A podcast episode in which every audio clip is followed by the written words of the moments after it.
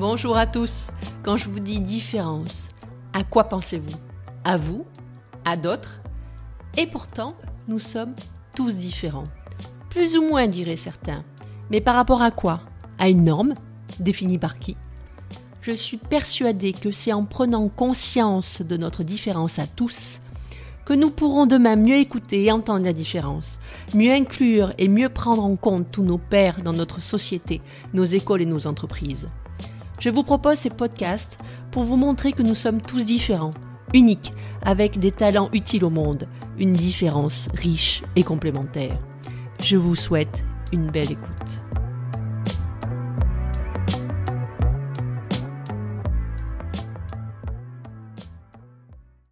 Bonjour Isabella Lenardozzi. Je vous remercie d'avoir accepté mon invitation sur la chaîne podcast La Voix de la différence. Vous avez toujours eu cette volonté de changer le monde. Et tout au long de votre carrière, vous avez reçu de multiples récompenses mettant en avant vos actions, en 2011 le titre de Femme d'exception, remis par Joël Milquet, ministre belge de l'Intérieur et de l'égalité des chances. Isabella Lenarduzzi, qui êtes-vous et pourquoi avoir choisi de changer le monde? Je suis Isabella Lenarduzzi, je suis ce qu'on appelle une entrepreneuse sociale, dans mon cas c'est plutôt sociétal, euh, c'est-à-dire que ce sont des personnes qui mettent leur... Euh, euh, qui vont monter un projet et qui en font un projet autonome, c'est-à-dire que ces personnes-là vont risquer leur, non seulement leur salaire, mais souvent également une partie de leur patrimoine, de leur matrimoine, pour réussir ce projet. Et c'est un projet qui a pour but, dans tous les cas pour l'entrepreneuriat social ou sociétal, justement d'avoir un impact positif sur le monde. donc c'est ça le premier, la, la, la, le premier objectif de tout projet. Et moi, je suis, en fait, je n'ai jamais, je n'ai jamais cessé d'être entrepreneuse sociale parce que quand j'avais 12 ans, j'ai été, j'ai manqué suffisamment d'humilité pour me dire que si j'étais sur Terre, ben, c'était certainement pour avoir euh, un rôle à jouer et autant qu'il soit le plus positif possible. Et euh, donc j'ai un petit peu un, complexe de toute puissance, même ça m'empêche pas d'avoir ce qu'on appelle le syndrome de l'imposteur et tout, hein, mais euh, il y a quand même quelque chose qui tient, qui, qui, qui, est lié à cette, à cette toute puissance en me disant je peux tout et allez vous faire voir ceux qui croient le contraire. Et, euh, et donc, euh, dès que j'étais même à l'université, j'ai lancé mon, premier projet. J'ai fait plein de projets avant, mais là, c'était vraiment le premier projet qui devait automatiquement me, financer. Je devais trouver un modèle économique à ce projet puisque euh, j'étais aux études, mais j'allais bientôt en sortir. Et donc, il fallait que pour me consacrer totalement à ce projet-là, euh, il fallait pas que j'aille chercher un travail de salarié et donc, il fallait qu'il y ait un modèle économique au projet pour pouvoir euh, faire en sorte que j'en vive et, et, si possible que d'autres en vivent aussi pour être euh, euh très nombreux et nombreuses et avoir beaucoup d'impact. Et voilà, et donc c'est comme ça que j'ai fait plein de choses dans le domaine de l'éducation, de la formation, de l'entrepreneuriat, énormément de l'emploi. Et je suis arrivée à, par, par, par, plein de coïncidences différentes, mais je suis arrivée à faire il y a 17 ans, à lancer il y a 17 ans Jump, qui s'occupe d'égalité entre les femmes et les hommes au travail, qui s'occupe du coup aussi de toutes les autres sous-représentations euh, et accompagne les organisations privées ou publiques euh, pour qu'elles se transforment et qu'elles deviennent plus inclusives pour tout le monde. Merci Isabella. Euh, vous venez de dire j'ai cru en moi de pouvoir changer le monde. Qu'est-ce qui a fait que vous avez accepté ce chemin et cette différence? Bah, c'est sûrement euh, grâce ou à cause de mon papa. J'ai à cause parce que c'est quand même vachement lourd à porter et que je travaille comme une tarée depuis toujours. Euh, mais, mais, mais grâce parce que parce que parce que ça remplit une vie, ça rend une vie tellement plus riche, tellement plus tellement plus intéressante. Et mon papa, en fait, euh, lui, il a une, une histoire absolument absolument incroyable.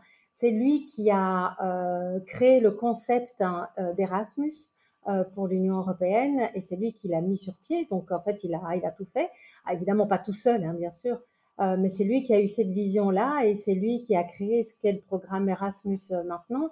Et euh, alors que mon père était paraplégique, euh, il était paraplégique à cause de mauvais traitements et, malnutrition quand il était jeune. Donc ça illustre le milieu absolument terrifiant dans lequel il a, il a grandi. Il était fils de mineurs italiens, fils de fille mère, donc son père n'était pas son père, ce qui à l'époque était vraiment un drame. parce qu'il n'a jamais été considéré comme les autres. Et, mais tout ça, finalement, lui a permis, enfin, lui a permis. en fait, c'est pas ce qui nous arrive qui est important, c'est la façon dont on le vit. Et, et, lui, il a toujours transformé tout ce qu'il vivait en, en pour, pour essayer d'être une personne meilleure et surtout pour pouvoir donner justement le meilleur de lui-même, tout ce qu'il avait enduré euh, aux autres. Hein. Et c'est comme ça qu'il a construit Erasmus. C'était vraiment pour construire une Europe euh, des citoyens et des citoyennes et pour pouvoir faire accéder le plus grand nombre euh, d'étudiants, euh, voire même, parce que Erasmus c'est aussi l'école, à, l'excellence de, de, la formation. Lui, euh, lui, lui l'école l'a sauvé et, euh, et, donc, il voulait, en fait, il voulait, il voulait reproduire ça au niveau européen. Et, donc, évidemment, avec un père comme ça, euh, c'était très compliqué d'être euh, bah, une fifi comme les autres. Hein. Et bien que moi, je suis comme ça, mais ma sœur, donc j'ai pas eu de frère, à mon avis, heureusement, parce que sinon, mon père aurait peut-être eu moins d'ambition pour moi, parce qu'il était absolument extraordinaire, mais un vrai macho.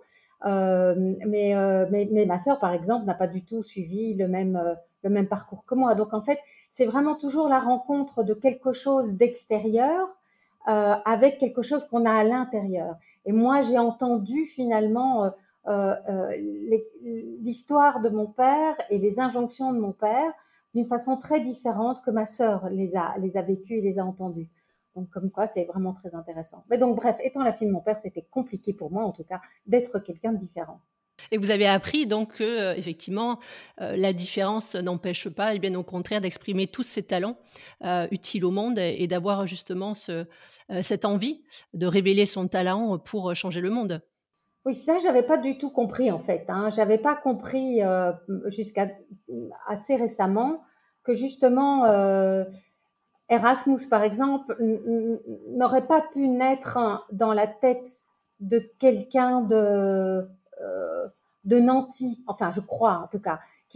C'est parce que mon père a eu était, tellement différent de par son euh, son milieu euh, social, de par son histoire d'immigration, de par son handicap, de par de par toute sa souffrance. Hein. C'est parce qu'il a vécu ça qu'il a pu être euh, immensément ambitieux pour l'Europe et, euh, qu'il n'a pas lâché, parce que c'était vraiment pas la première difficulté qu'il rencontrait, euh, et qu'il a voulu donner vraiment le meilleur aux autres. Euh, et moi, en fait, ce, dont je me rends compte, c'est c'est aussi parce que oh, j'ai eu une vie beaucoup plus facile que la sienne, hein, il n'y a vraiment pas photo, mais c'est parce que j'ai quand même malgré tout, en tant que femme, dû traverser des, des périodes de ma vie vraiment compliquées, euh, très discriminantes, euh, violentes, euh, simplement parce que je suis une femme, euh, même si je suis blonde aux yeux bleus, etc. Donc, euh, et c'est grâce à ça que je me suis dit, mais enfin, hein, c'est incroyable, si moi, euh, qui ai vendu mes entreprises, qui suis la fille de mon père, qui euh, ai fait la couverture de magazines économiques, etc. Si moi, j'ai choisi bah, un, premier mari comme ça, c'est-à-dire vraiment toxique euh, et violent, euh, et, si, je me suis fait bah, régulièrement agresser, euh, si je me suis fait traiter d'une certaine façon, par des associés, attention, hein, qui sont toujours mes amis, hein, mais bon voilà, par par les membres du conseil d'administration quand je quand j'ai vendu mes entreprises, etc., etc., etc. Donc si moi j'accepte ça, si moi je vis ce genre de choses là, faut pas demander quelqu'un qui a une vie plus normale que moi. Euh, c'est pas pas possible en fait. Et ça, ça a été un révélateur pour pouvoir faire quelque chose justement pour les autres femmes. Rapidement, donc, vous avez voulu œuvrer pour cette égalité homme-femme dans les entreprises. Pour vous, qu'est-ce que cela apporte concrètement? Ah, C'est formidable parce que moi, ce qui compte, euh, euh, c'est vraiment mon impact dans la société. Alors, euh, donc d'abord, j'ai deux parties à mon activité, deux parties à Jump. Il y a toute une partie qui est vraiment militante où on construit des outils qu'on met à disposition du plus grand nombre, où on construit un plaidoyer, etc., où on essaye de, garder le, le débat de l'égalité professionnelle et de l'égalité entre les femmes et, les hommes en général très haut dans l'agenda. Donc ça, c'est vraiment un travail de, plaidoyer, de militantisme et, de, et, fournir des éléments euh, à, la société, des éléments de réflexion et d'action à la société. Puis d'un autre côté, euh, on accompagne effectivement les entreprises. Et en fait, au départ, ce n'était pas véritablement un choix.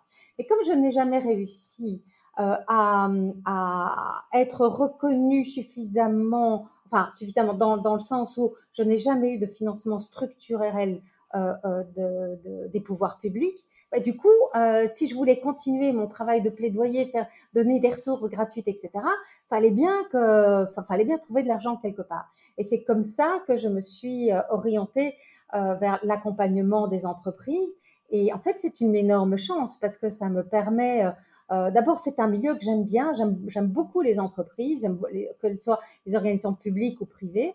je trouve que ce sont des, milieux extrêmement différents les uns des autres et à chaque fois, c'est un challenge euh, euh, chacun, chacun d'entre eux, euh, mais ils ont un pouvoir incroyable de transformation des relations de travail en interne et donc finalement de qualité de vie au travail. Et quand une entreprise est inclusive des femmes, respectueuse des femmes, eh bien automatiquement, il y a beaucoup plus de chances qu'elles soient respectueuses de toutes les différences, puisque les femmes sont en fait représentent la moitié de l'humanité et 60% des diplômés universitaires ce qui veut dire que c'est le plus grand réservoir de talent. Donc en fait, c'est le seul groupe social euh, euh, qui est en mesure de changer la façon dont est exercé le pouvoir. Euh, et, euh, donc ça, c'est vraiment un levier de transformation super important pour les gens qui sont à l'intérieur de l'entreprise, mais également pour l'impact sociétal d'une entreprise. Parce que c'est à partir du moment où les gens euh, qui travaillent au sein de l'entreprise sont, sont traités correctement, osent être eux-mêmes, euh, osent euh, être euh, bah, des lanceurs d'alerte, être alignés avec leurs valeurs, etc. Bah, l'entreprise, à mon sens en tout cas, c'est le pari que j'en fais, c'est mon utopie. Je pense que l'entreprise a beaucoup moins de possibilités d'être néfaste pour la société. Euh, mais bon, voilà, c'est un, un, chemin, c'est une transformation. Hein, ça n'arrive pas du jour au lendemain. Mais en tout cas, ça, c'est mon utopie. Je pense que une véritable, de véritables entreprises inclusives, de véritables, des, des entreprises mixtes femmes-hommes, euh, donc qui vont être diverses aussi pour toutes les, euh, euh toutes les catégories sous-représentées, eh bien, je, je pense qu'elles peuvent être vraiment une valeur ajoutée importante au monde pour développer de véritables entreprises inclusives et pour que les individus osent être eux-mêmes, comme vous dites, cela passerait par quoi, à votre avis? Alors, euh, il est très important de commencer par soi. L'inclusion commence par, on dit en anglais, inclusion begins by I. Ben, en anglais, l'inclusion commence par moi, mais ça fonctionne un peu moins bien, évidemment, comme, slogan. Euh, et, c'est très vrai parce qu'en fait, c'est vraiment un processus de transformation personnelle. C'est-à-dire que on est obligé de se, questionner par rapport à ses propres privilèges. Et qu'est-ce qu'un privilège? Ben, C'est quelque chose qu'on a et qu'on ne mérite pas. C'est-à-dire, bah, par exemple, avoir la peau blanche, avoir les yeux bleus, être plutôt, euh, euh être, être plutôt euh, euh, attractive, comme on dit en anglais, euh, enfin, être, enfin, ne pas ne, pas être laid, voilà, être, il y a, y, a, y, a, des choses comme ça qui nous, qui nous facilitent la vie sur lesquels on peut un peu jouer, enfin un peu, un peu, qu'on peut un peu modifier, mais, mais, mais, mais, finalement pas trop. Moi, par exemple, un de mes grands privilèges, en dehors du fait d'avoir euh, le physique que, que, j'ai, c'est-à-dire d'être blanche, d'avoir les yeux bleus. Les yeux bleus, c'est ridicule, hein, mais euh, les yeux bleus, ça peut avoir un, un, gros impact. C'est vu comme une preuve dans plein de pays, une preuve d'intelligence et, et, justement de privilège. Hein. Euh, mais en plus, je suis née européenne à cette époque-ci, c'est-à-dire que j'ai en tant que femme euh, autant de droits que les hommes. J'ai un passeport qui me permet euh, de voyager partout euh, sans, sans qu'on me refuse mon visa. C'est une liberté de mouvement et d'être hein, qui est absolument formidable. J'ai également eu des parents aimants. J'ai été dans une école absolument euh, formidable qui m'a permis d'aller dans une bonne université, etc. Ce sont toutes des choses, oui, bien sûr, j'aurais pu rater l'école, oui, bien sûr, j'aurais pu rater l'université. Mais en, attendant, j'ai eu, on m'a offert sur un plateau des choses que j'ai rien fait pour les avoir en fait. Après, j'en ai fait quelque chose, mais pour avouer, y avoir accès, j'ai rien fait pour. Et ça, ce sont les privilèges. Et donc ça, c'est super important de se rendre compte que chacun et chacune d'entre nous a des privilèges. Et puis, les privilèges, c'est bien, mais il faut savoir par rapport à qui. Et donc, il faut voir quelles sont les inégalités dans la société en général, euh, et se rendre compte aussi des inégalités qu'il y a dans notre entreprise. Toutes les sociétés, en général, euh, sont faites de domination multiples. Les hommes sur les femmes, les, blancs sur les noirs. Les, euh, il y a aussi au niveau des âges, au niveau évidemment de, de, de, de, la richesse par rapport à la pauvreté, etc. etc.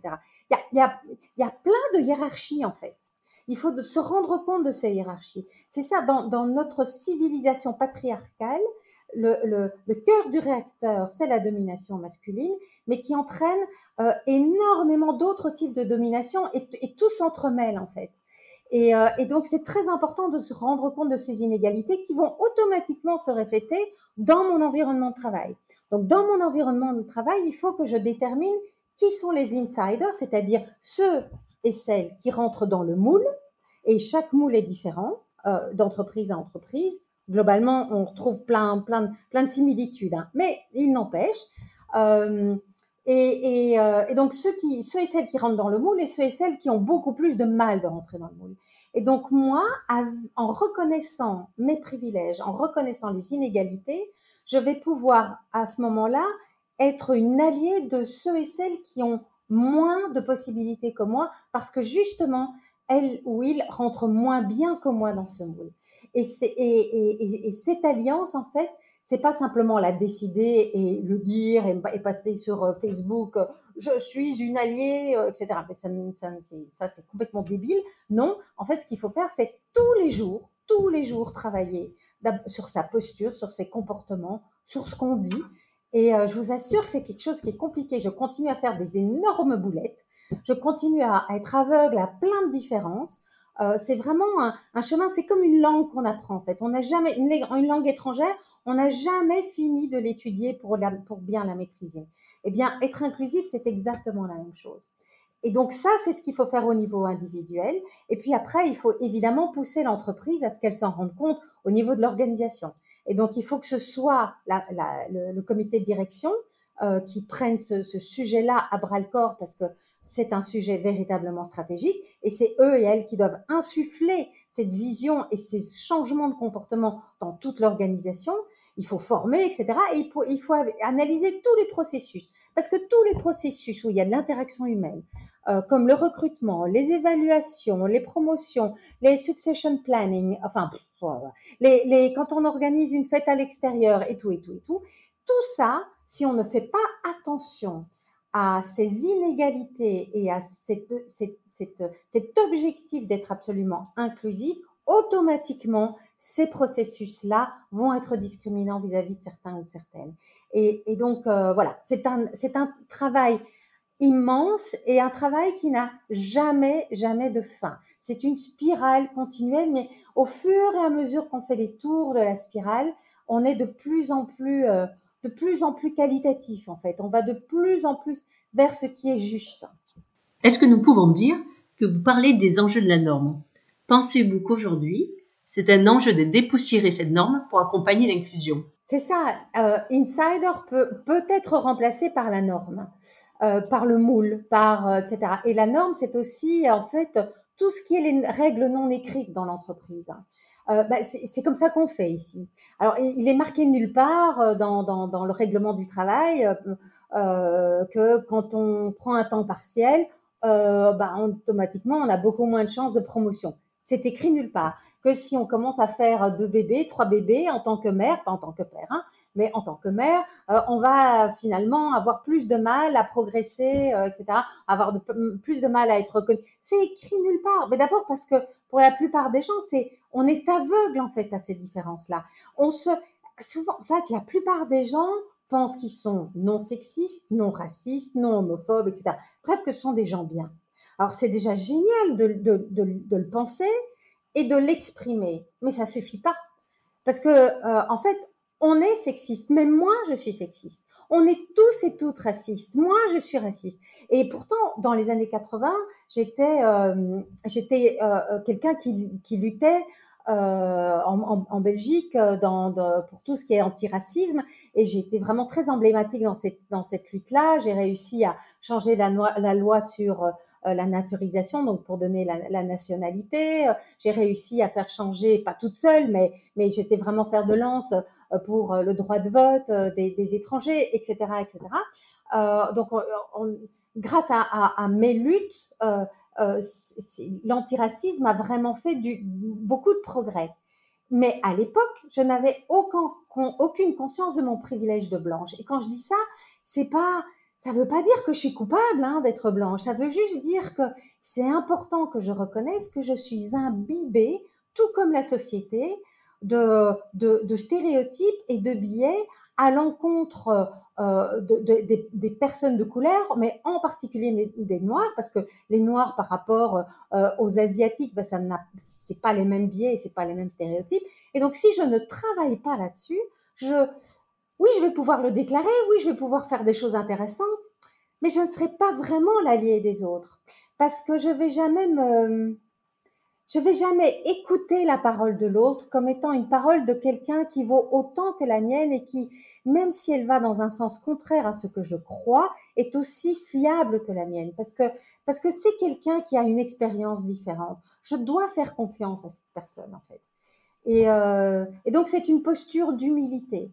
Donc euh, euh, voilà, il est, il est, très important de, de, de, de, défaire tout ça et faire. Merci de d'expliciter ce mot norme qui est vraiment très important. Et du coup, est-ce qu'accompagner cette conscience que nous sommes tous différents, comme vous dites, ni plus ni moins, serait aidant dans nos entreprises et dans notre société pour justement mieux s'écouter et mieux se comprendre? Oui, parce que en fait, ce qui, c'est ça qui est génial, euh, c'est qu'il faut essayer de respecter tout le monde avec la même euh, dignité, d'être juste envers tous les individus, tous les êtres humains, quels qu'ils quel soient, c'est le mouvement Black Lives Matter, c'est le mouvement MeToo, c'est je mérite la même dignité que les hommes, je mérite la même dignité que les blancs. C'est exactement ça. C'est des mouvements de fond qui revendiquent cette même dignité, ce même respect. Euh, et donc, c'est en fait, c'est respecter la, différence en se rendant compte que euh, nous sommes inégaux parce que il y a le déclaratif de l'égalité, hein, liberté, euh, égalité, fraternité, c'est du déclaratif. On sait très bien qu'on n'est pas égaux. Donc euh, dire oui, mais enfin bon, les femmes sont les égales des hommes. En fait, si on dit ça, on fait partie du problème, on fait pas partie de, de, la solution. Parce que dire ça ne fait que renforcer l'inégalité, puisqu'elle est là et on veut pas la voir. On est dans le déni. Donc en fait, il faut voir toutes les différences entre individus, voir les différences entre catégories d'individus et en même temps préserver cette cohésion sociale, ces valeurs démocratiques que nous avons la chance d'avoir dans nos pays euh, d'Europe. Euh, et, c'est évidemment pas simple. Où est-ce qu'on met le curseur? C'est tout, tout le débat en fait. Euh, mais, mais, mais c'est très très intéressant comme débat. Et il n'y a pas, à part les extrêmes, sincèrement, il n'y a pas de mauvaise façon de le voir. On le voit tous et toutes par notre petit bout de la lorgnette, avec notre petite expérience, avec ce qu'on a lu, avec notre éducation, etc. Et ça va nous, nous, nous faire prendre des positions qui peuvent être différentes. Mais l'important, c'est de se mettre d'accord ensemble sur le fait que oui, il n'y a aucune radicalité à vouloir l'égalité entre les femmes et les hommes. Une égalité réelle, totale. C'est radical? Non. C'est juste, c'est juste une vision de la société, en fait. Et puis, pour pouvoir y arriver, il faut mettre plein de choses en place. Comment pourrions-nous accompagner justement cette lutte contre les inégalités à l'école? Vous avez parlé d'école, d'éducation, effectivement. Est-ce que ça ne passerait pas par ça? Commencer déjà à l'école pour accompagner ce combat contre l'inégalité? Et moi, je pense que euh, j'aime, oui, bien sûr, l'école a un, un, rôle fondamental à jouer, mais l'école euh, ou le monde politique n'est que le résultat de qui nous sommes en fait. C'est à nous à faire cette part de boulot, chacun, chacune. Moi, je vois avec mes enfants, euh, bah, mes enfants, ils auraient été très différents s'ils n'avaient pas eu une mère comme moi avec toutes mes, toutes mes imperfections, mais en même temps, ils ont vu quelqu'un qui euh, avait des valeurs, qui les défendait, qui travaillait euh, à en perdre la santé. Euh, mais mais, mais ils, sont, ils ont été construits par ça. Et ce qui est formidable, c'est que même s'ils n'ont jamais eu de cours à l'école ou après à l'université d'égalité, de respect de l'égalité, de, voilà, ou, d'identification de toutes les inégalités, même s'ils n'ont jamais eu ça, ils sont imprégnés de tout ça parce que parce qu'ils m'ont entendu tout le temps défendre ces valeurs-là et, en parler en continu, en, euh, en continu. Et donc, euh, en fait, on est et même si j'avais pas eu d'enfant, eh bien, j'aurais. On a tous, parce que ça, c'est un, des autres atouts, c'est sur comment est-ce qu'on peut devenir changeur ou changeuse de monde. J'avais, j'ai dit, hein, donc si on reprend, c'est euh, identifier ses privilèges, identifier les inégalités dans la société et dans son milieu de travail, voire et dans sa famille. Et puis, troisième chose, c'est identifier quel est mon niveau d'influence. Parce que mon niveau d'influence, évidemment, il est différent si je suis euh, première ministre ou si euh, je suis maçonne dans le bâtiment. évidemment qu'il est différent. Mais en attendant, j'ai toujours une zone d'influence. Euh, et, il faut que je reconnaisse ma zone d'influence pour pouvoir agir dessus, en fait. Commençons par ça plutôt que de dire toujours il faut que ce soit les politiques qui fassent ça, il faut que ce soit l'école qui fasse ça, il faut que les entreprises fassent ça. Oui, certes, c'est pas parce que je travaille sur moi que je ne vais pas revendiquer que les autres ne doivent pas bouger. Mais d'abord, je dois bouger moi. Donc ça passe par chacun d'entre nous d'être acteur de ce nouveau monde, ce que j'entends. Exactement.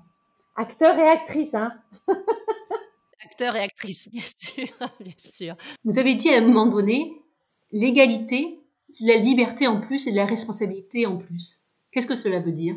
Je croyais que j'étais libre quand j'avais 20 ans parce que justement, euh, étant née dans une famille aimante, euh, ayant eu le privilège d'avoir d'avoir eu accès à, à, la crème de l'éducation euh, et, étant en Europe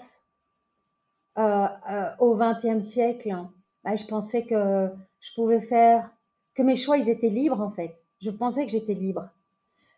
Et en fait, si j'avais rien compris, euh, étant donné que j'avais pas du tout déconstruit les inégalités, enfin que j'avais pas compris les inégalités dans la société, je n'avais pas compris, bien que j'ai lu le deuxième siècle de Simone de Beauvoir et que j'ai lu plein de choses là-dessus. J'avais pas encore accepté que j'étais le deuxième sexe en fait.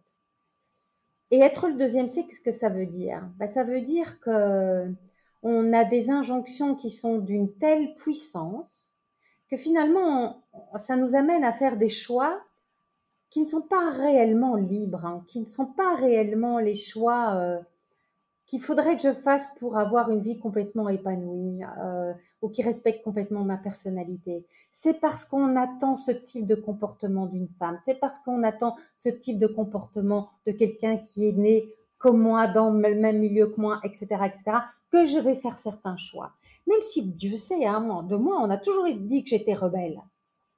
J'ai compris qu'en fait, oui, j'ai été rebelle sur plein de trucs, mais tellement peu sur plein d'autres. Hein. Et ça, euh, on ne peut y parvenir, on ne peut se libérer que quand on sait qu'on a des chaînes. Et, euh, et, et savoir qu'on a des chaînes, ça fait un mal de chien. Personne n'a envie d'être la victime d'autres. Personne n'a envie de se penser comme un être euh, pas complètement libre. Et pourtant, il faut passer par là pour pouvoir comprendre et pour pouvoir agir sur et être véritablement libre. Donc, ce n'est que depuis que quelques années que je me sens beaucoup plus libre. Mais attention, je suis encore nulle part. Euh, je sais qu'il y a encore plein de champs là, comme ça, euh, où je suis pleine de, limites, où, euh, où je fais ce qu'on attend de moi gentiment. Voilà, je les ai identifiés, mais j'ai pas encore renversé la table sur, partout en fait.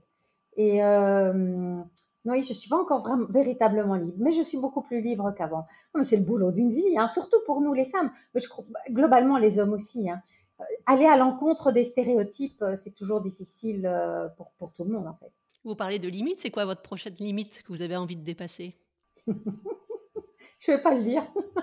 je vais pas le dire parce que c'est très intime, hein. mais, mais oui, bah, enfin voilà, oui, c'est au cœur de, c'est au cœur de, notre intimité et euh, ouais, enfin voilà, c'est j'ai dépoussiéré bien plein de choses. Il reste le cœur de moi en fait, euh, le cœur au, niveau de, de, mon individu qui, euh, qui est encore vraiment à dépoussiérer et à libérer.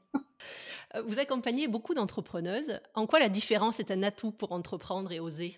Alors moi, j'accompagne pas les entrepreneuses. Moi, je m'occupe d'égalité entre les femmes et les hommes au travail. Et donc, ce sont, c'est surtout dans le milieu euh, professionnel salarié. Mais évidemment, bien sûr, euh, je fais beaucoup de choses sur, euh, par rapport à, la, position des femmes dans l'entrepreneuriat, parce que j'accompagne les ministres qui doivent justement faire des plans d'action sur ces sujets. Je fais pas mal de plaidoyer sur le sujet. Là, par exemple, je vais bien, je vais, je vais faire cette semaine une, une intervention auprès d'investisseurs euh, pour, euh, pour les rappeler à l'ordre, pour leur dire qu'en fait, ils sont complètement aveugles aux gens et qu'ils ils, automatiquement ils discriminent les femmes quand elles viennent demander euh, du capital risque, etc. Donc oui, j'y travaille beaucoup, mais je je, n'accompagne pas individuellement les entrepreneuses. Euh, ah, pardon, est-ce que vous pouvez répéter du coup la question? Je ne me rappelle plus. C'était en quoi la différence est un atout pour entreprendre et oser? D'abord, je pense que pour entreprendre en tant que femme, en Europe de l'Ouest, c'est-à-dire c'est de l'entrepreneuriat de choix et pas de survie. Hein, donc ce n'est pas comme plein de pays en Europe, euh, plutôt dans, dans, dans, la partie pauvre de l'Europe, euh, euh, ou tous les autres pays où les femmes souvent n'ont pas d'autre choix que d'entreprendre. Euh, nous, c'est un entrepreneuriat de choix.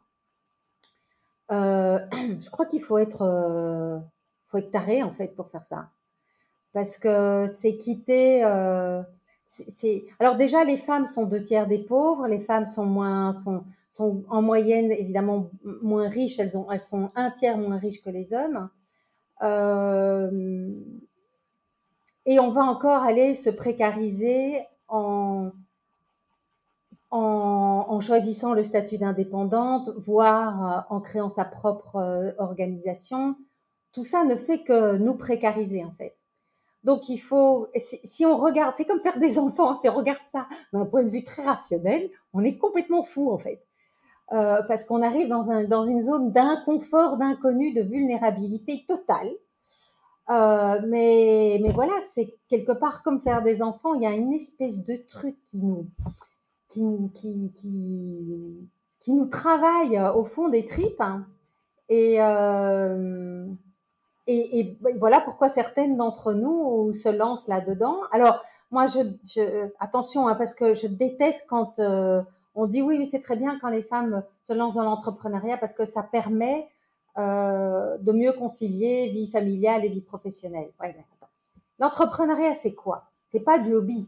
C'est pas, euh, c'est pas, c'est pas faire euh, des bijoux, des massages ou du coaching et d'en faire quelques euh, et, et de, n'en faire quelques ventes que par semaine qui va nous permettre, euh, je sais pas moi, d'avoir jusqu'à euh, 1000 euros par mois. C'est pas ça l'entrepreneuriat. l'entrepreneuriat, c'est quand véritablement on veut gagner autant que si on était salarié, voire plus, parce qu'il faut se protéger un petit peu plus. Euh, et ça, c'est vraiment très très compliqué. Euh, et, et, donc, euh, moi, je trouve que c'est formidable parce qu'il faut il faut bien se rendre compte que toutes les femmes, tous les hommes aussi, mais pour les femmes, je pense que c'est encore plus compliqué d'aller à l'encontre des stéréotypes de genre. Et l'entrepreneuriat, euh, on attend ça des hommes, euh, euh, on n'attend pas ça des femmes. Les hommes peuvent prendre tous les risques, les femmes, elles, elles sont les gardiennes du foyer. Elles ne peuvent pas prendre de risques parce que ah ben voilà, elle représente la sécurité. Il faut que elle, elle fasse en sorte que les enfants aient, à manger, soient chauffés, euh, etc., etc. Et ça, et, quand on est entrepreneuse, on met tout ça en péril en fait. Et donc c'est une charge énorme que la plupart des hommes ne se, ne se rendent pas compte. C'est vraiment très très compliqué. Et puis en plus, hein, euh, ça nous demande de développer des compétences euh, euh, de leadership qu'on n'attend pas non plus des femmes. Il faut faire du self-marketing, il hein. faut, se vendre. Il, faut, il faut pouvoir se vendre à un bon prix. Donc ça veut dire qu'il faut avoir une haute estime de soi. C'est pas du tout ce qu'on nous a appris pendant des millénaires, hein, d'avoir une haute estime de nous. On nous a pas appris, non plus à prendre la parole, à dire moi je. Euh, et d'ailleurs, quand on le fait, on n'est euh, pas du tout considéré de la même façon que les hommes. C'est-à-dire, quand on fait tout bien ce qu'on nous demande de faire pour être de bonnes entrepreneuses ou de bonnes, de bonnes euh, leaders en entreprise, hein, c'est grosso modo un peu les mêmes injonctions, eh bien, finalement, on va, étant donné qu'on est des femmes et qu'on n'attend pas ça d'une femme, on attend ça d'une leader, mais on n'attend pas ça d'une femme. Et donc, il y a une incongruité, il y a finalement, une, soit on est considéré comme un leader, mais alors on n'est pas apprécié parce qu'on est une en tant que femme, soit on est apprécié en tant que femme parce que on va vers un stéréotype de genre qui est plutôt dans la collaboration, l'empathie, l'écoute, machin, etc. Mais alors on n'est pas considéré comme un leader. Et, et l'entrepreneuriat, on est au cœur du réacteur de tout ça. Donc c'est vraiment, et je pense qu'il faut se rendre compte de ça. Moi, ça m'a vraiment beaucoup aidé de comprendre les inégalités euh, et, de, monter en compétences féministes euh, pour me rendre compte que tout ce qu'on me reprochait n'était pas nécessairement lié à, ma façon d'être, hein, à ma façon de me comporter, à, ma personnalité. Maintenant, c'était justement parce que je faisais un job de mec dans un, dans un monde de mecs et que c'était pas là qu'on m'attendait en fait. Et donc, euh, on me pénalisait pour ça. On ne m'aimait pas pour ça. Pas tout le monde, hein, mais souvent j'ai eu ça en fait. J'ai eu ça de mes propres équipes, j'ai eu ça de la part de mes associés, euh, j'ai eu ça de la part de partenaires, etc., etc. Et la première qui se pénalise, c'est moi, parce que moi je me sens pas à ma place en fait. Malgré tout ce que je raconte, eh ben les femmes, elles, elles ont toujours une présomption d'incompétence hein, sur dans, dans tout ce qui est professionnel. Et moi je le ressens un max. Et donc j'ai ce syndrome d'imposteur, d'impostrice, on devrait dire, qui est vraiment important et qui a déterminé toute ma vie euh, euh, professionnelle et qui me fait travailler, mais comme une acharnée. Aucun de mes associés n'a jamais travaillé autant que moi. Jamais. Ça n'est jamais arrivé. Et, et, même encore maintenant, euh, Dieu sait, j'ai presque 40 ans d'entrepreneuriat derrière moi, et ben même encore maintenant, je suis toujours là-dedans. C'est débile. Quels seraient du coup vos conseils pour les jeunes entrepreneuses d'aujourd'hui pour assumer cette charge mentale, pour oser et pour prendre leur chemin? Moi, je crois que il faut qu'elles commencent par ce par quoi j'ai terminé, c'est-à-dire euh, euh, avoir cette, développer cette conscience féministe euh, individuellement et collectivement. C'est super important. Parce que ce n'est que comme ça qu'on va pouvoir déceler ce qui est bon pour moi, les femmes, mais moi dans les femmes.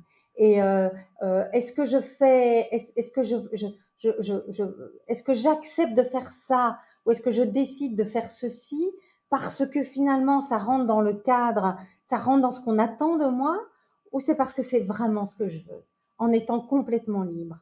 En fait, c'est ça par lequel il faudrait commencer. Mais en général, on termine par là. Euh, et, et, surtout, ne jamais dire euh, je suis une entrepreneuse comme, comme, comme, comme un entrepreneur. Non. Parce qu'en fait, on va jamais te considérer comme, une, comme un entrepreneur. Tu seras toujours une femme qui entreprend. Jamais un homme qui entreprend. Et la norme, c'est l'homme qui entreprend. Et, et, et, les guidelines, la façon qu'on te demande, dont on, dont, dont on va valoriser euh, tes, tes, projets, ton entreprise, ta, ta réussite, c'est toujours avec une norme masculine. Et donc, si on veut euh, inventer pour nous-mêmes et pour la société une autre façon de faire, il faut qu'on se dégage de ça. Il faut qu'on se libère de ça. Et euh, moi, moi ça, sur ça, j'y suis pas vraiment complètement arrivée. Je suis en chemin. Donc, ce serait euh, accepter son propre chemin, c'est ça, en toute liberté? Ouais, mais en, en, en, ayant bossé sur soi. Donc, en, en étant consciente que euh, le fait que je sois une femme ne, ne, ne, me, me fait avoir une expérience professionnelle très différente que si j'étais un homme. Je suis tout le temps considérée comme une femme, en fait.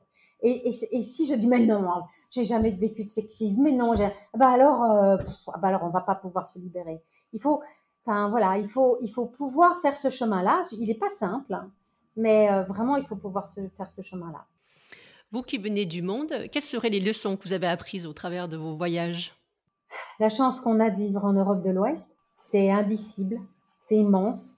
Et si on ne mesure pas cette chance, euh, et si on ne célèbre pas cette chance, tout en, tout en bien sûr revendiquant d'aller encore plus loin, parce qu'on est toujours, aucun pays n'est à l'égalité entre les femmes et les hommes.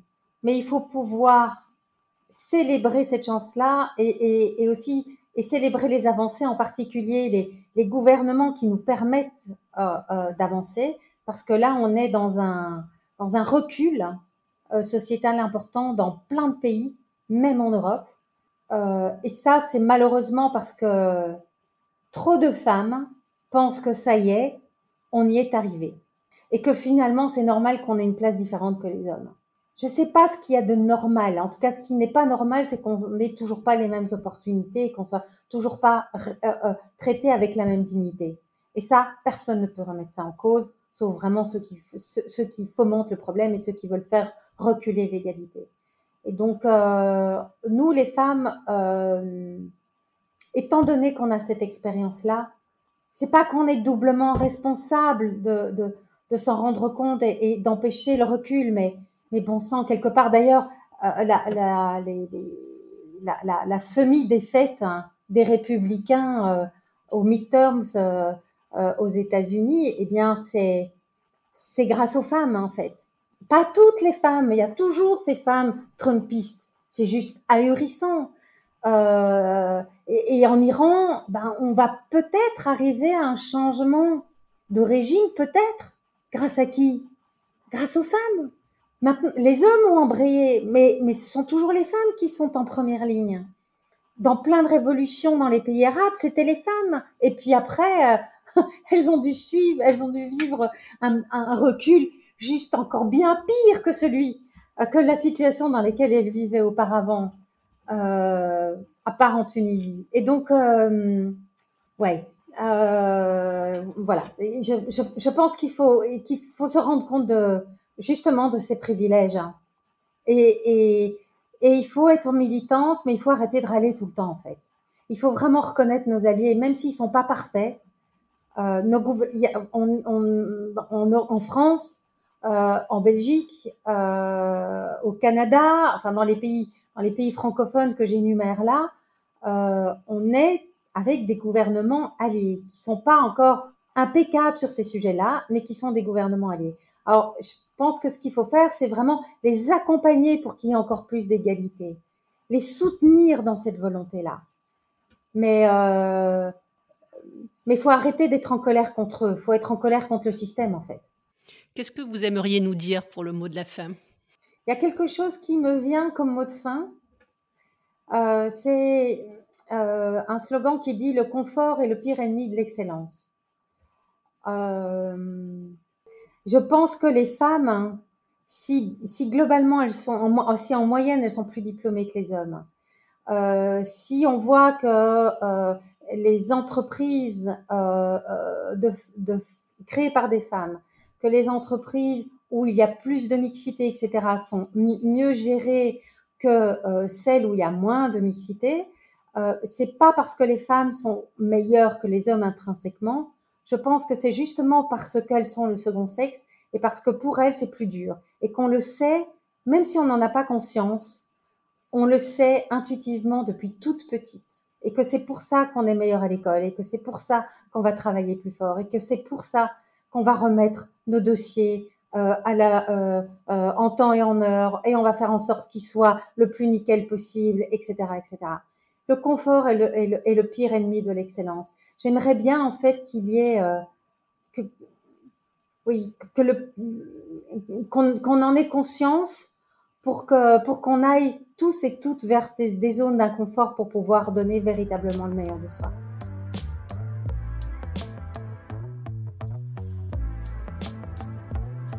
Merci pour votre écoute. Vous venez d'entendre l'interview d'Isabella Lenarduzzi, réalisée par Sandrine Madroni. Les podcasts La voix de la différence, c'est des moments de partage pour montrer à chacun qu'accepter sa différence et révéler ses talents est une contribution merveilleuse pour changer notre monde. La voix de la différence, c'est un interview tous les mois, là où vous aimez écouter vos podcasts, Apple Podcasts, Google Podcasts et Spotify. Vous pouvez nous laisser des étoiles ou des commentaires et surtout en parler autour de vous.